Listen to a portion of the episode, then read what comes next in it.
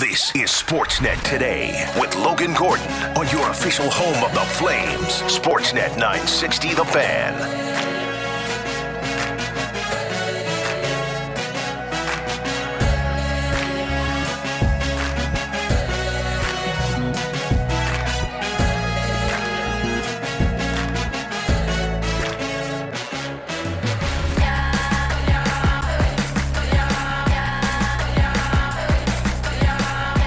Kicking off this hour of Sportsnet today. Logan Gordon along with you. Cam and Taylor, outstanding production duo in the other room. The Tuesday, which means time for our regular Tuesday chat with our pal Bik Nizzar from Sportsnet 650 in Vancouver. All things Canucks, NFL, pretty much whatever we want to chat with Bik about uh, we do so on a Tuesday. Bik, how are you, pal? I'm good. I think we're going to touch on EPL this week too, or something like that. Yeah, probably. Well, who knows? We'll uh, we'll do some e gaming, and I'll get your thoughts on unidentified flying objects around the uh, North American Oh, goodness. So. Uh, it's going to be a really good addition. But uh, look, let's start with uh, the big event uh, on Sunday, the Super Bowl. Uh, Chiefs come down with a victory over the Philadelphia Eagles. Uh, how much did you enjoy watching that game on Sunday? That was a blast. Uh, it really was. I, I'm usually not someone that wants like all offense. I want some levels of defense in there, and and there was enough in this game, and I, I thought they made them earn all of their points. Uh, I, I that game was just phenomenal. Uh, the one I had a bit of a complaint, like the field really sucked, and that kind of Yeah. slowed the pass rush for those teams. And that would have been nice to see the quarterbacks under a little bit more pressure, but really entertaining game, and obviously. Uh, Patrick Mahomes just playing at the highest quality possible. Jalen Hurts was also phenomenal, but Mahomes had that little bit of an extra, especially at come crunch time. And you know, we talked about it last week. Like that was the thing I was worried about. Like if the Eagles were ever down in a tense situation, how would they respond? And fourth quarter, they didn't really. Are you a, a believer? I guess it depends on everyone's definition. I've asked a couple people this, but where are you on the the Chiefs dynasty take now that they've won a second Super Bowl? Uh, it's too separated, right? Like the first one was Yeah, a couple of few years ago. Uh, if they get one in the next two years, then okay, here we are in the new Chiefs era. Like, look, we, we all understand that they're the kings of the uh, of the NFL, not just because they won, but they are. Look, they have Mahomes, they have Andy Reid. They're on the top of the the, the food chain in general right now. Uh, I want to see a third one. I, I'm I'm a big proponent of third one equals dynasty, and especially if it's within six years. Uh, the third one to me is the is the solidifier when it comes to dynasties. I, I know Travis Kelce was big on the. Hey, no one picked us. No one believed in us this year. No one said Kansas City was going to win. I didn't. I didn't follow that narrative quite as much as he did, but you know, I was as most impressed with Patrick Mahomes in the sense, Bik, that for me, them getting rid of Tyreek Hill and what he was Mhm. able to do with the cast of characters that he had at wide receiver started to show me that Patrick Mahomes was turning guys into a star maker. He didn't need to have uh, a Tyreek Hill necessarily wide receiver one. I'm sure it helps. I'm sure it's great. But when you're at the level that Patrick Mahomes is at, you make the players around you better. Do you feel the same way about a guy like Mahomes? Yeah, hundred percent. And it helps when you have someone designing the car for him, like Andy Reid. Hundred percent. And it, it I- like I know they started the transition to being more this style of offense, even when Tyreek was still there in the back half of that season. And you remember uh, two seasons ago now, um, the start of the season they really struggled, and they kind of recalibrated midway, and it started to pick up later on as the season went on. But like this is still a redeveloping season, and they go ahead and win the Super Bowl because you need proof of concept that it's going to work even without the threat of someone like Tyreek Hill. And so you can make the change and say, hey, we're going to be more pragmatic in our offensive approach, and we're going to emphasize the middle of the field and bring like have ideas of like a Juju Smith-Schuster in the future and get more functional depth players rather than a, a star maker on the outside.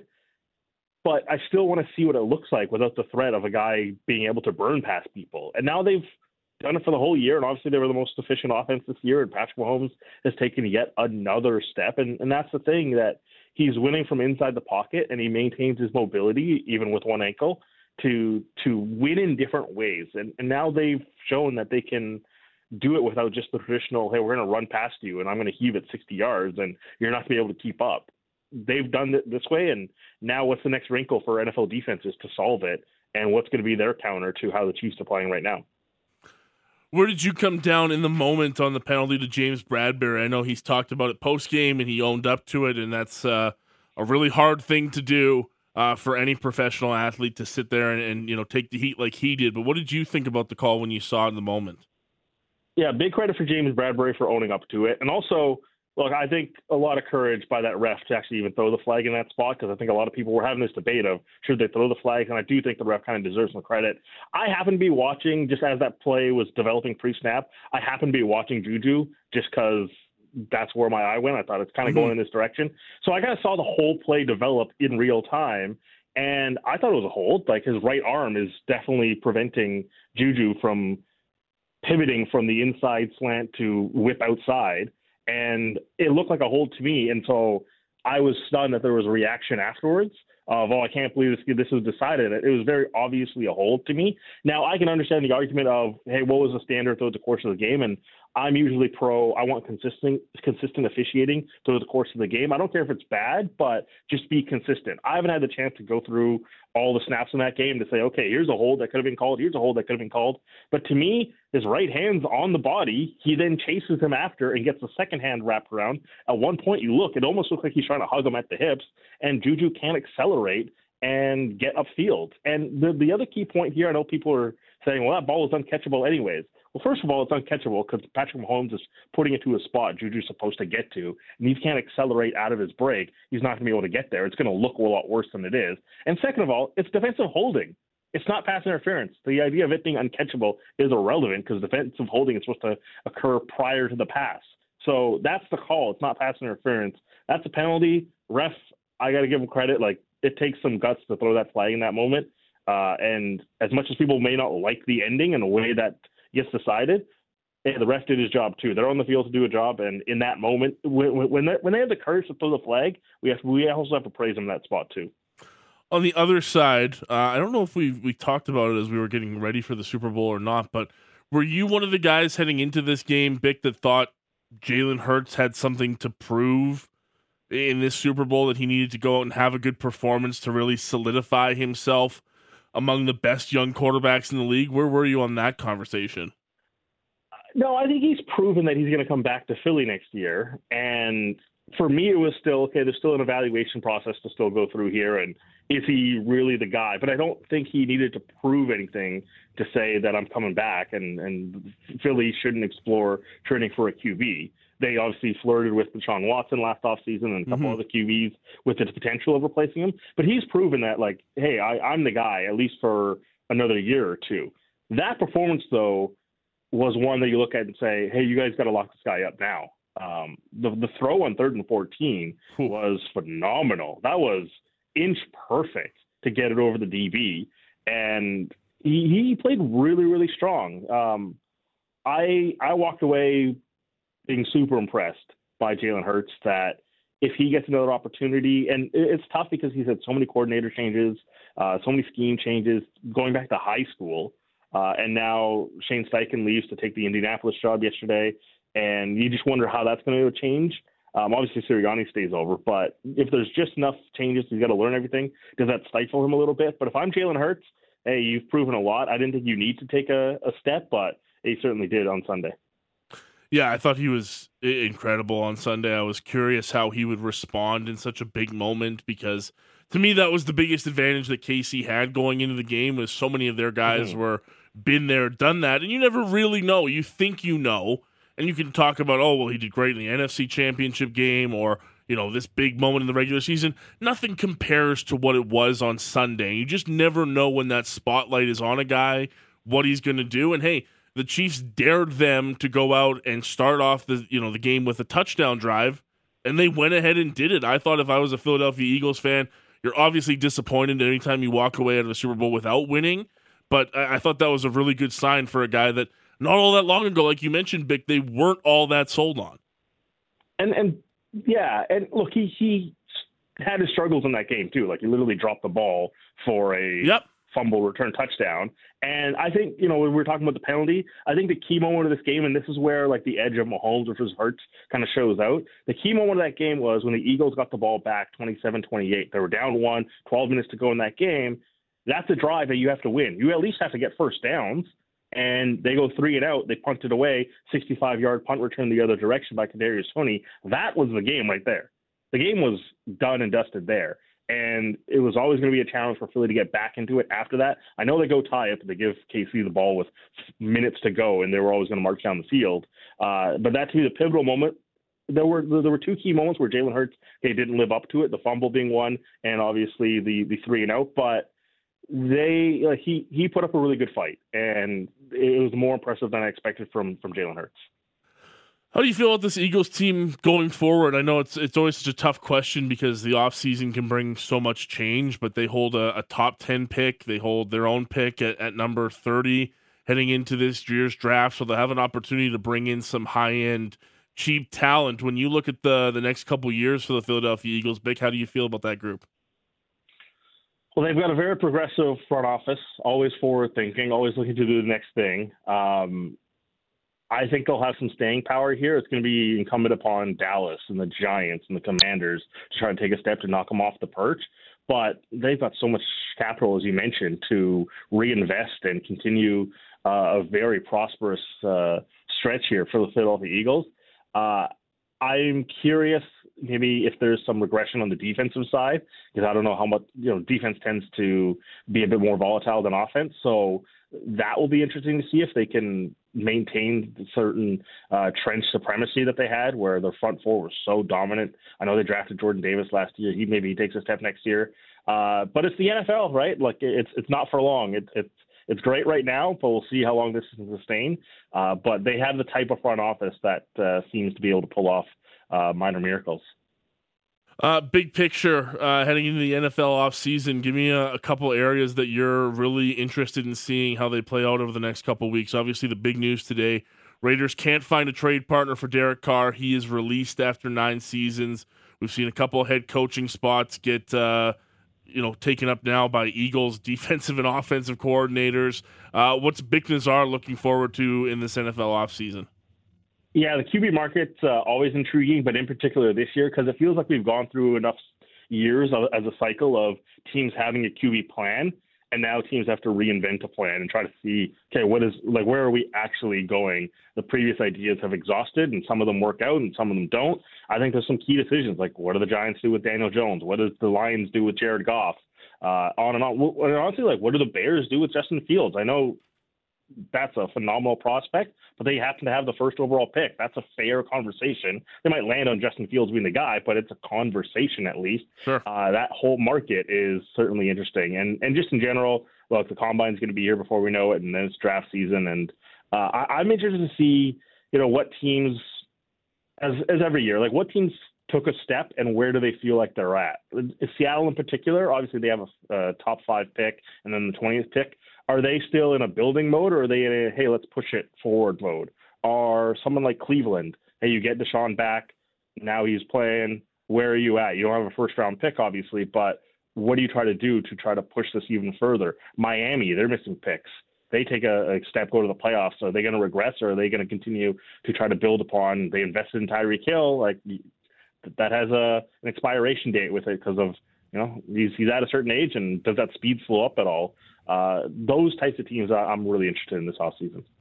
We're chatting with our Tuesday regular, Bik Nizzar from Sportsnet 650 in Vancouver. Uh, chat a little bit of everything. Starting off, of course, with some reaction to the Super Bowl back on Sunday. I uh, have to ask you, uh, Bik, uh, Canucks fall 6 1 to the Red Wings uh, last night, and it seemed to have struck a pretty negative chord uh, with head coach Rick Tocchet. Uh, he talked about, hey, going back to grade school uh, when it comes to defending, starting and stopping. Uh, practice has come and gone. What did uh, give us an insight as to what that looked like uh, from the head coach after he had some pretty strong words following that loss? Yeah, the practice today, like it was as uh, basic as you can get. Like there was literally a pass and a whistle and reevaluate where you're at and pass it again, whistle, stop, everyone stop and reevaluate where you're at look, we just said it on the post game show even before Rick Tocchet talked last night. There's four key tenants he's kind of detailed. Puck management, being a wall guy, being strong along the walls, valuing you know little plays across the ice and protect the middle and and line changes. And he hit all four five of those in the post game press conference. And when players aren't living up to the standard that is being set by this new coaching staff, you're going to get days like today. I'm here for the conversation that maybe this is a little too far and these are professional hockey players, but it's also fair for the coaching staff to say, well, you're not doing the things we're asking you. We're going to have to treat you like this until you start doing it. So you show us regularly, regularly that you can do this during a game. And this is going to take some time. This is, I was joking last night on the show. This isn't a matrix where you can just like sit down, load in how to play seal plays along the wall and like, hey, I know Kung Fu, right? It's not that. It's going to yeah. take time. It's going to take muscle memory. But the way it's going right now, it's volatile. And Rick Tocchet is taking the tone of, like, hey, let's let's work on this in one particular practice and show us you can do this. Obviously, come off season, these players are gonna have to put in a lot of work and focus on that detail. And training camp is to be the first real chance to implement all of that. But right now, he's taking a very strict approach to this because this is what the Canucks should have done last year in that 57 game sample. They don't though, and they bring it back with Bruce Boudreau and it doesn't work.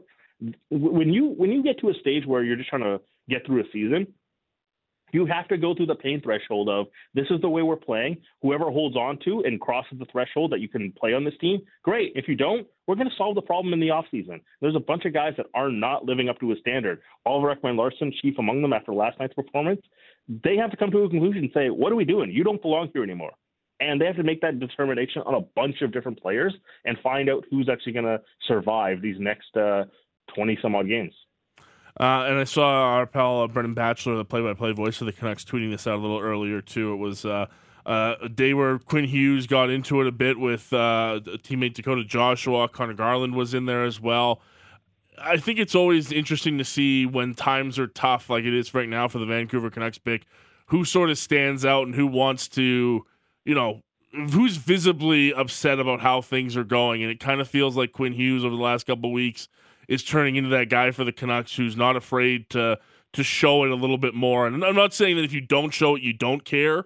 But for Quinn, it kind of feels like he's like, okay, I'm done just being the quiet guy. He didn't like how things were handled with a teammate's injury, so he went out and said something. He doesn't like how they're playing right now, and he's frustrated in practice, and he's going to show it. Do you feel the same way about that, and sort of how that's coming out a bit more from Quinn Hughes?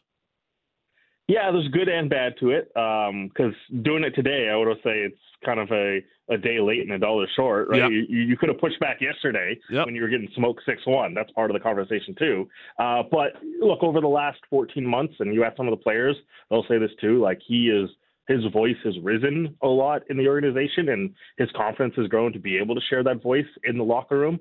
So it's no surprise that the two people that have emerged as far as the next leadership conversation is Quinn Hughes and Elias Pettersson. This is what this organization needs. They're only going to go as far as those two. And as far as a vocal person, Quinn Hughes has very much kind of been part of that mantle. And as far as doing it on the ice, Elias Pettersson has uh, been doing that. Uh, now, last night's not a great example of it, but those two guys have absolutely started to emerge, and it's going to take a little bit more time. They're going through like there's, there's growing pains with them discovering how much power they might have in this new locker room. And you know we've talked about it before. That opportunity started a couple of seasons ago when Tanev and Markstrom left, and now Horvat goes, and there's a, a void that they have to fill. This is no longer hey we want you to be leaders. They have to do it, and if they don't rise to it, that's that's the thing that's going to determine where the Vancouver Canucks are for the next three to five years. Uh, last one for you. Any more clarity on any trade targets for the Vancouver Canucks in the next couple weeks? In the sense of, have you got a clear idea that a Brock Boeser trade may or may not happen? I know Luke Schenn's name's been one that's been out there for a while. Is it any more clear on that situation, or is it kind of status quo? It's uh, muddy as all heck. Um, look, they want to move money. There's no shortage of desire from the Vancouver Canucks camp to move uh, Tyler Myers, and I know that name's been bandied around uh, for the last 10 days. Uh, Brock Boeser is obviously very involved in trade discussions, including his agent uh, trying to navigate some of that. There's no shortage of desire. I'm still very skeptical of an actual conclusion coming up before March 3rd of a contract with term on it. Uh, I, I just think there's too many other spots where people can find comparable players at cheaper prices and with less risk. And if something materializes, it's going to be a, the traditional hockey move where it's money in, money out, and here's a winger, and we solve a problem with the depth demon or something like that. If that if that happens, okay, like I'll, I'll stand corrected. But I don't think there's going to be a situation where the Canucks are able to move swaths of money off the books. Patrik Allvin talking yesterday with Iain MacIntyre at Sportsnet.ca, you know, on the idea of retaining money on Brock, and he was very clear. It's like, hey, if we're retaining money, we expect more after that as well. So as team, our team's willing to give up another asset on top of that, and it's a fair ask from Allvin's point of view. So I'm skeptical on Brock. Uh, we'll see on someone like Luke Schenn. I think that will have uh, potential landing spot. And, you know, obviously Calgary uh, been rumored to be in the mix. Uh, I wouldn't be surprised if uh, the Luke Schenn thing happens in the next, uh, you know, handful of days here. But they could run it down to March 3rd as well. Luke Schenn has declared how much he enjoys being here in Vancouver. So uh, we're kind of just on any day now when, when it comes to a Luke Schenn transaction. Bik, always appreciate the time, man. Thanks again. We'll uh, chat with you again next week, hey? Cheers, pal. Take care. Bik Nizzar, Sportsnet 650, our Tuesday regular, joining us down the Atlas Pizza and Sports Bar guest hotline. You can find him on Twitter, of course, at Bik Nizzar. He is the host of Canucks Post Game with Satiar Shah, and uh, of course, part of the People Show with uh, with Dom on Sportsnet 650 in Vancouver. We'll take a break, come back on the other side. Chat a little bit of Blue Jays baseball pitchers and catchers reporting to Dunedin couple of other Blue Jay stars making their way down to Florida, and before you know it, spring training baseball will be underway. Arden Zwelling from Sportsnet.ca and the At the Letters podcast joins us next here on Sportsnet 960, The Fan. You're listening to Sportsnet today with Logan Gordon on the home of the Flames, Sportsnet 960, The Fan. Welcome back to the program. It's Logan Gordon along with you. Happy Valentine's Day. Happy Valentine's Day to you, Cam. And back to you, my friend. Back to you. And Taylor, although Taylor's probably not going to be happy if I said that. Happy Valentine's Day, Taylor. Happy Valentine's Day, Logan. Kevin and Taylor, outstanding production team here on Sportsnet today. Keeping this station on the air, podcasts on the web, and uh, Tweets sent out, Yeah, stories posted. Occasionally um, fighting with engineering on sounds that occasionally wrangling with engineering. come on air. Uh, Blue Jays beginning to descend on Dunedin, Florida for spring training. We can count down the days to opening day before you know it. Spring training baseball will be on your TVs on the Sportsnet television network. We'll have some games here on your radio as well. So we thought it was a perfect time to go down the Atlas Pizza and Sports Bar guest hotline this afternoon. Check in with our pal Arden Zwelling from Sportsnet.ca and the At the Letters podcast to get you uh, all set for spring training in the Toronto with the Toronto Blue Jays. Uh, Arden, thanks for doing this today, man. How are you? Hey, good. How are you guys? We're doing awesome, man. Are you uh, in Dunedin right now? No, uh, I'll be down later this month, but uh, we got the rest of the Sportsnet crew uh, down there right now. Hazel and Shi doing a great job. Yeah, absolutely. And uh, speaking of that, uh, you'll be uh, taking on an expanded role with that crew. Uh, I wanted to send a congratulations out to you. You're going to be uh, on on the field reporter this year alongside uh, the great Hazel May. how excited are you for taking on that role? Oh well, thank you first of all, and uh, yeah, it's thrilling. I uh, I cannot wait to get started. You mentioned counting down the days uh, to the first broadcast. I am quite literally counting down the days and the hours and the minutes and the second because I'm uh, I'm so eager to get going. It's such an unbelievably talented team that does the the broadcasts. Like Mhm. obviously, you know, uh, both on television and, and radio. My role is going to be with with television, and uh, just getting to work with them is going to be outstanding because the standard is just so high. So it's going to be an amazing environment. It's going to be awesome to get to be a part of that crew, and hoping it's a, a tremendous season. How is that going to play with some of the stuff you do at, at .ca and maybe on the uh, the podcast? Because you guys do a good job. Really, I like the storytelling that you guys do, especially on the podcast with different aspects of it. I imagine this, in your mind, will probably open up some different avenues and a way to to tell it from a different perspective. Hey, Yeah, definitely. I appreciate you saying that. Um, I think it's only going to raise the level, hopefully, of the podcast. What I do with .ca, because I'll just be that much more embedded with with the team. I'll be on the road a lot more, and I'll be around the players a lot more, talking to them a lot more frequently, and uh, just being that close to uh, the dugout and the field of play in the broadcast position, I think can only help me tell better stories, and that's really the goal, no matter what the medium is, right? Whether it's writing, whether it's here on the radio or on the podcast or on the, the television broadcast, it's just to tell interesting stories and to show fans a different side of players and bring them closer to the team and, and to the game. So I'm going to try to keep just telling those stories as well as I can, so no matter what the shape uh, of the microphone implement is in front of me.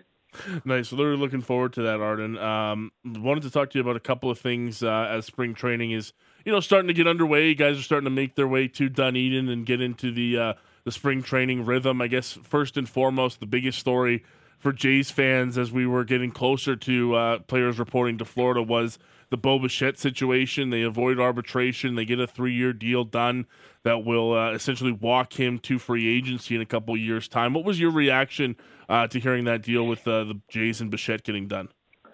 I think it's a good outcome for for both sides. The arbitration process is there for a reason. It's there to sort of push the two sides towards a deal like this because honestly, no one wants to go to a hearing. You understand that it's part of the process and that it's something that might happen if you're unable to agree, but neither players nor executives nor agents really want to go to a hearing. I've yet to talk to anybody in the game who really loves the process and who really thinks that a hearing is, is a positive thing for anyone. But it is an effective process when you look at how often it it gets sides to create deals like the one that Bo Bichette signed with the Blue Jays. So I think everybody's happy with the outcome. Obviously, there's shared risk on both sides, and obviously Bo Bichette gives up a bit of the upside that he would have uh, been able to tap into if he had gone year to year and continues to have four, five, six win seasons and is healthy and productive. But in return for that, he gets the certainty of $33.5 million,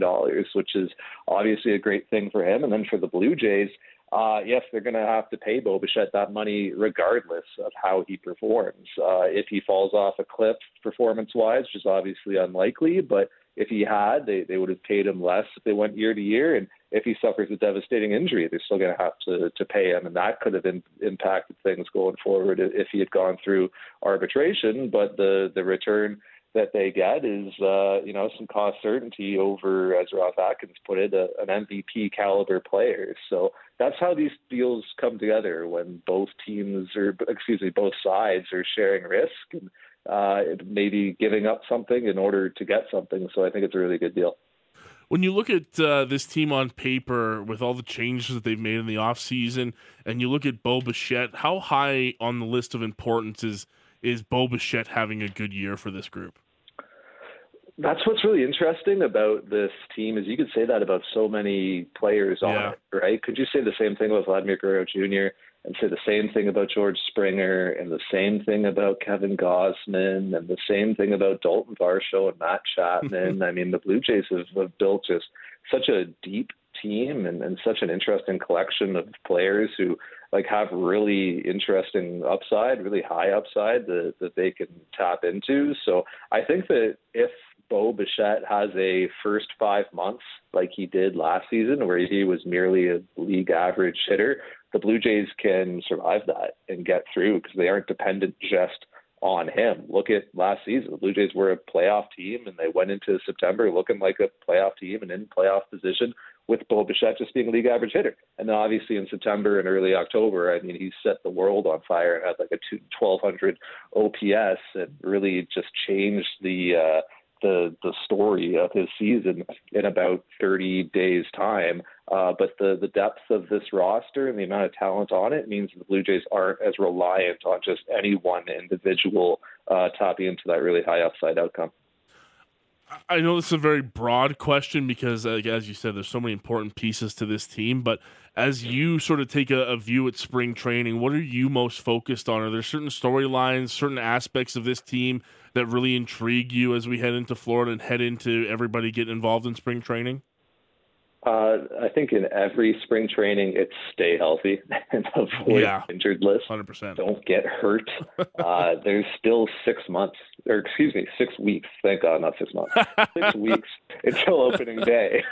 uh, so that's a lot of time. There's a lot of games in there, and there's a World Baseball Classic in there as well, which players like Vladimir Guerrero Jr. and Alejandro Kirk will be competing at. So uh, certainly avoiding injury and staying healthy and trying to enter the season in as good of a place physically as possible is of uh, utmost importance. And, and I'm also curious to see how the players respond to some of the new rules that are being implemented. You think about the pitch clock. Uh, the the limit on they're calling them disengagements from the mound for pitchers. Essentially, it's just stepping off or pickoff attempts. You're allowed only two of those per plate appearance, so that's going to make things very interesting. The the bases being bigger, so there being less distance between the bases, uh, making it a bit easier to steal bases. Uh, some of those factors are going to be interesting to watch play out because you got a lot of veteran big leaguers who haven't had to deal with these variables before. For minor leaguers, they've been dealing with it for a couple of years, but if you're a Matt Chapman or a Alejandro Kirk, Bo Bichette, George Springer, Whit Merrifield, Kevin Kiermaier, you haven't had to encounter any of these elements before. So it's going to be really interesting just to see them make those adaptations. How intrigued are you by uh, the first spring training for John Schneider behind uh, the bench? It'll be interesting. I mean, he obviously had such a hand in the way things were run the last couple of years as as bench coach. Uh, obviously, it was Charlie Montoyo's team, but I mean, John Schneider was so heavily involved in game planning and in strategy and uh, in formulating training plans for the day throughout spring training that I think it won't be overly different. But I do think that you're seeing John Schneider setting a, a real tone early in camp that he wants this to be a team that really focuses on attention to detail and really thinks about what it's doing when it comes to preparing for games, when it comes to spending training time um, away from the field, when it comes to conditioning and strength and nutrition, all those things. Like I do think that John Schneider really wants a professional, uh, measured approach from his players and, and has really come out and said publicly like these are the things that we're going to have to nail. We have a ton of talent on this team. We have a ton of ability. We just won 90 games in back-to-back seasons. The thing that's going to take us to the next level is the little things. We've got the uh, you know the majors taken care of. Now it's the minors. Now it's little one percent on the edges that we can uh, that we can really nail to push ourselves forward. So that, that's one thing that, that I've noticed from his tone here in the uh, the early days of camp.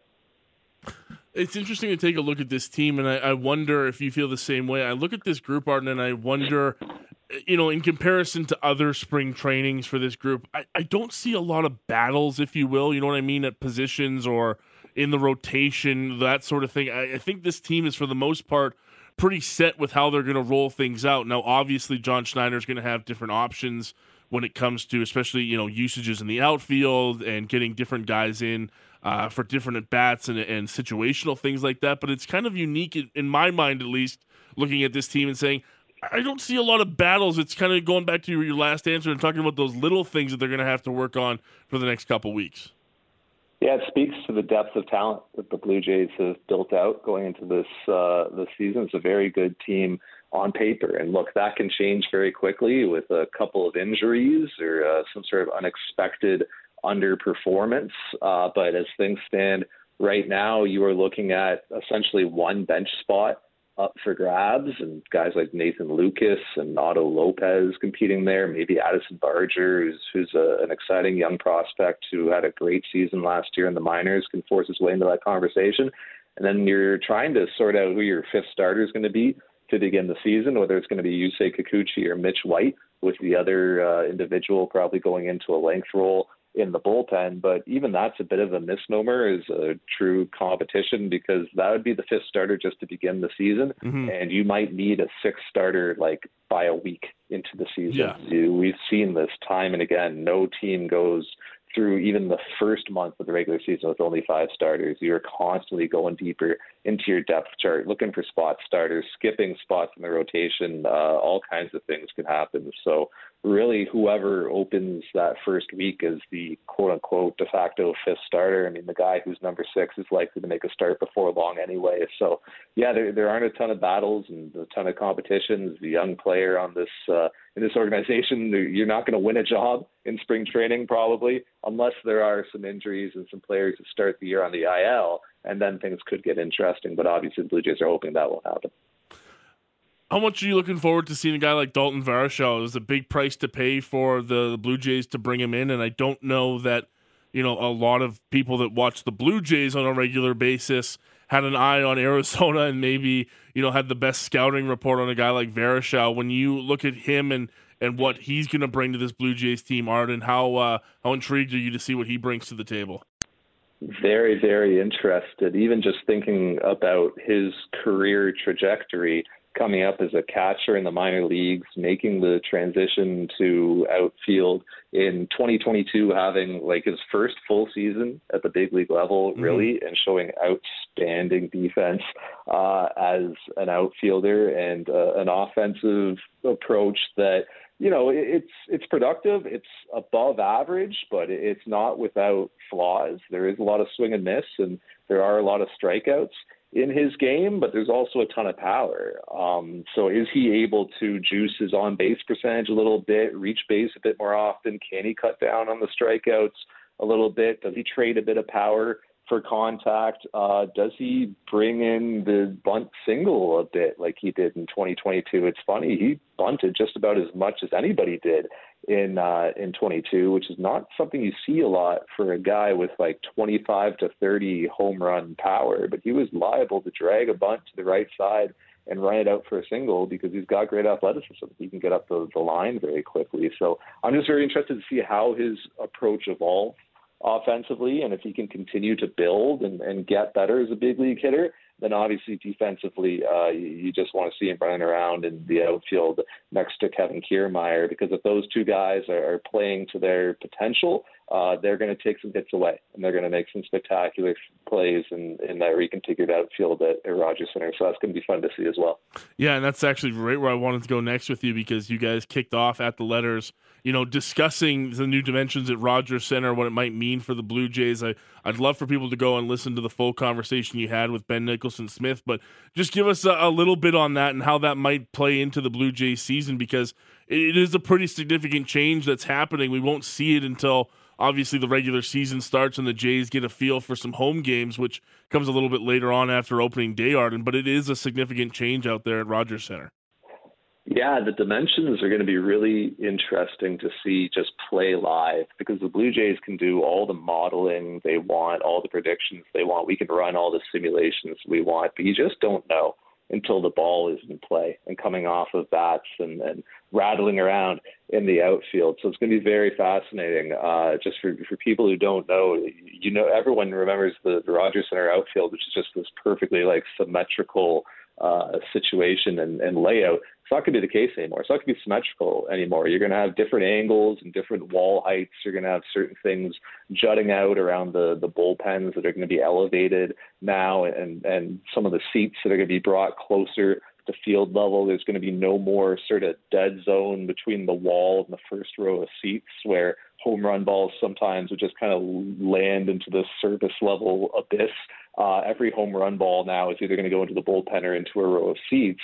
Uh, in order to accommodate for that, the, the outfield dimensions are changing, and in certain cases, they're going to be moving closer uh, in the power alleys, particularly in right center field. You're coming into, I believe, it's 359 feet, and last year was something like 375. So that's going to be a difference, and the wall height is going to go up in order to compensate for that. But uh, there's going to be some players in this Blue Jays lineup who are able to exploit that and who are able to hit some pretty towering, lofty home runs over that right center field wall. I think about Brandon Belt, a guy who played at Oracle Park in San Francisco uh, for his entire career as a left-handed hitter. I mean, that's his approach fly balls to uh, to right field and to right center. And at Oracle Park, I mean, that is a terrible place to hit a fly ball. You might get a triple, but you, you might also just hit a fly ball out because yeah. it is really far and really deep out there. Uh, but at Rogers Center, I think Brandon Belt is going to just lob some home runs into the, uh, you know, if he's feeling like himself and he's healthy and he's over the knee surgery, mm-hmm. He's going to hit a bunch of balls over that right center field wall. Vladimir Guerrero Jr. as well, a guy with a great opposite field power approach he, his, his, you know, he's not so much kind of the arcing, towering lob fly ball guy. He's more of like the missile, like the line drive guy. Yeah. He might just sort of pepper that wall and hit a whole bunch of doubles off of it. Uh, Arden, thanks so much for the time today, man. Always appreciate uh, you coming on and chat with us here in Calgary. Uh, we'll look for you, of course, at .ca and at the uh, Letters podcast. But again, congratulations on your new spot with the TV broadcast team, and can't wait to uh, talk to you with some more baseball down the road. Hey, awesome to be on. I appreciate the kind words. Looking forward to doing it again. Thanks, Arden. Take care today, pal. See ya. Arden Zwelling joining us down the Atlas Beach and Sports Bar guest hotline, chatting all things Toronto Blue Jays. As I mentioned, you can find him uh, with his articles up at sportsnet.ca. The At the Letters podcast with Ben Nicholson Smith, and he is part of the Blue Jays television broadcast this year. He'll be doing some on for uh, on field reporting for Sportsnet uh, alongside the wonderful and talented Hazel Mae. And before you know it, baseball season will be here. Pitchers and catchers reporting to Dunedin, Florida. George Springer, among some of the big names that have already joined the Blue Jays uh, in Dunedin. We'll have plenty of coverage of the Toronto Blue Jays as we always do uh, right here on Sportsnet 960 The Fan. Just a couple minutes left in the uh, program this afternoon. Hockey PDO cast coming up next with Dimitri Filipovic, and then Pat's got Flames Talk this afternoon. You don't want to miss either of those programs. But before we get there, CFL free agency has opened up today across the league and plenty of transactions uh, across the CFL, including the Calgary Stampeders, who lose uh, a couple of key members to their team. We knew this was coming uh, based on the CFL's negotiation window that's been open for a week already. But, you know, the likes of uh, Jameer Thurman saying goodbye today and officially signing with Hamilton. Uh, Folarin Orimolade, defensive lineman, now the highest paid defensive lineman in the league, as he heads to the Toronto Argonauts. The Stampeders do fill one of those holes on defense today.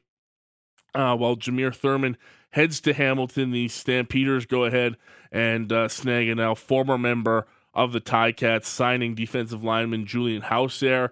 Uh, he's 30 years old, East Division All Star in 2022 as a member of the Ticats. 62 career regular season games in the CFL. In four seasons with Hamilton, he accumulated 112 defensive tackles, 10 of those tackles for a loss, five special teams tackles, 21 sacks, three knockdowns, one forced fumble, and two interceptions. So the Stampeders getting some much needed experience back on their defensive line and now could potentially roll out, you know, something along the lines with James Vaughters at one end, Julian Howsare on the other. You're talking about Mike Rose in the middle. That's going to be a, a force to be reckoned with. So the Stampeders who don't generally spend big money on opening day or period in the CFL's uh, free agency uh, list. They go out and make a big signing today, and that's uh, a really big one. I like that one a lot for the Calgary Stampeders. Bringing a guy like Julian Howsare because doesn't look like Shawn Lemon's coming back. You're missing Jameer Thurman. Javien Elliott, the defensive back, has signed with the Hamilton Tiger Cats as well. So you're talking about some major veteran pieces of that defense that have found new homes, well, the Stamps go and uh, bring in a guy with plenty of experience, plenty of pass rush experience as well uh, to bolster their defensive side of things. A couple other key free agents that have found homes today that I wanted to uh, pass your way. Uh, Cody Fajardo has officially signed with the Montreal Alouettes. They're going to swap quarterbacks, Rough Riders and Alouettes. Trevor Harris is in Saskatchewan. He will be their quarterback heading into the 2023 season. Cody Fajardo, of course, now in Montreal. So that situation becomes uh, a little clearer. The Ticats continue to load up on talent. They look to uh, host the Grey Cup and clearly want to uh, be there at Tim Hortons Field. Duke Williams, the former Rough Rider, signs in Hamilton. You've got Shaq Evans, another former Rough Rider. He is signing in the nation's capital with the Ottawa Red Blacks. Uh, Riders also make the Jake Wieneke uh, signing from Montreal official today. So there's been a ton, a ton of massive moves in the CFL uh, free agency period. Uh, Geno Lewis replacing Kenny Lawler in Edmonton. He is uh, off to uh, the Elks and joins Chris Jones' crew there. So a major weapon uh, in Edmonton as another major piece leaves Montreal. Micah Johnson back in Saskatchewan. Spent the last couple years with the Hamilton Tiger Cats. He is now back in the uh, green and white, and still some big names out there. Darnell Sankey has not signed yet. Uh, could a reunion in Calgary be in the works after they lose Jameer Thurman? I'm not sure, but there's certainly uh, been a fair share of massive moves on day one of CFL free agency. We'll break down more of that tomorrow. But we got to get out of here. That's it for Sportsnet today. All of our guests, uh, thank you to Peter Labardius. Thank you to Arden Zwelling. Thank you to Bik Nizzar. The podcast uh, will be up shortly wherever you get your podcasts Google, Amazon, Spotify, your favorite pod catchers. We'll be back tomorrow right here on Sportsnet 960, The Fan.